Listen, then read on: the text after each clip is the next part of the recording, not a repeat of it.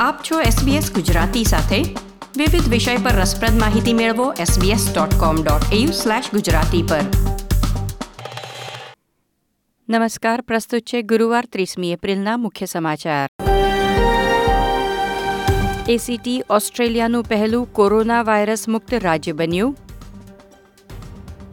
પશ્ચિમ ઓસ્ટ્રેલિયામાં વિદ્યાર્થીઓને શાળાએ ન આવવાની સલાહ આપનાર પ્રિન્સિપાલને સસ્પેન્ડ કરવામાં આવ્યા. આવનાર દિવસોમાં ઓસ્ટ્રેલિયાના અનેક રાજ્યોમાં શિયાળા પહેલા જ ઠંડીનું મોજું ફરી વળશે.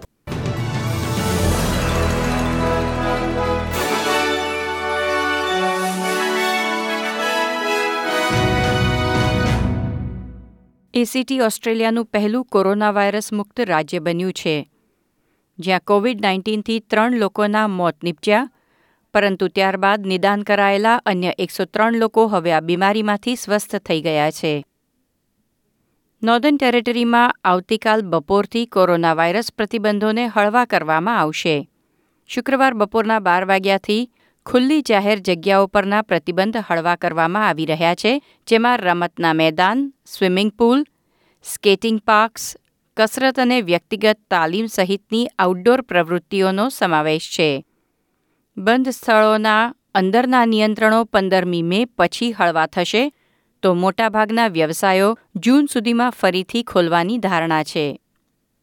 વિક્ટોરિયાના એક એજ્ડ કેર હોમમાં કેટલાક નવા કોરોના વાયરસ કેસ નિદાન થયા છે, પરંતુ તેનો ફેલાવો નિયંત્રણમાં છે.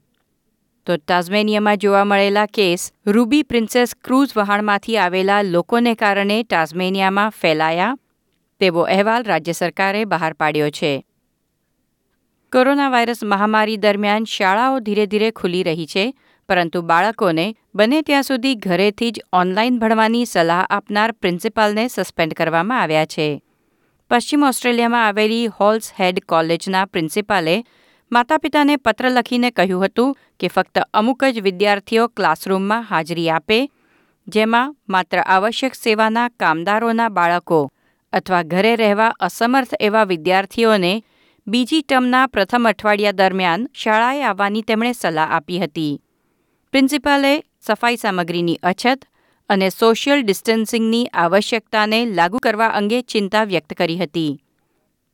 તેમણે કહ્યું હતું કે બીજી ટર્મના બીજા અને ત્રીજા અઠવાડિયા દરમિયાન માત્ર અગિયાર અને બાર ધોરણના વિદ્યાર્થીઓ શાળાએ આવે, અન્ય ઓનલાઈન ક્લાસ ભરે. શિક્ષણ વિભાગની માર્ગદર્શિકામાં તમામ શાળાઓને વહેલી તકે ક્લાસરૂમમાં ભણાવવાનું કહેવામાં આવ્યું છે. તેથી પ્રિન્સિપાલનો પત્ર સરકારી સલાહ વિરુદ્ધ હોવાથી તેમણે પત્ર પાછો ખેંચવો પડ્યો અને તેમને સસ્પેન્ડ કરવામાં આવ્યા. કોરોના વાયરસના ભય વચ્ચે પણ શું દસ વર્ષથી નાના બાળકો તેમના દાદા દાદી કે નાના નાનીને જોખમમાં મૂક્યા વિના ભેટી શકે ખરા? તેના વિશે વિશ્વ આરોગ્ય સંસ્થા તપાસ કરવા માંગે છે. કોવિડ નાઇન્ટીન મહામારીમાં સોશિયલ ડિસ્ટન્સિંગ એટલે કે અન્યથી અમુક અંતર જાળવવું તેનું વિશેષ મહત્વ છે. આ રોગ વૃદ્ધ લોકો માટે વધુ જીવલેણ સાબિત થયો છે. જ્યારે બાળકોને તેનો ચેપ ભાગ્યે જ લાગે છે અને લાગે તો તેઓ તેને ફેલાવતા નથી તેમ માનવામાં આવે છે.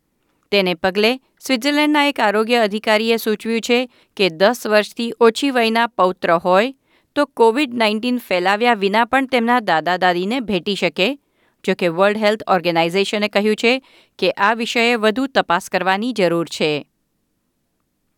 ઓસ્ટ્રેલિયાના કેટલાક ભાગોમાં એપ્રિલ મહિનાનો સૌથી વધુ ઠંડીવાળો દિવસ આજે નોંધાવાની શક્યતા છે. બ્યુરો ઓફ મેટેરિયોલોજીએ ઠંડીના મોજાની આગાહી કરતાં કહ્યું છે કે આવનાર દિવસોમાં તોફાની પવન, વાવાઝોડું, વરસાદ, કરા પડવા અને તાપમાનમાં અચાનક ઘટાડો થવાની શક્યતા છે.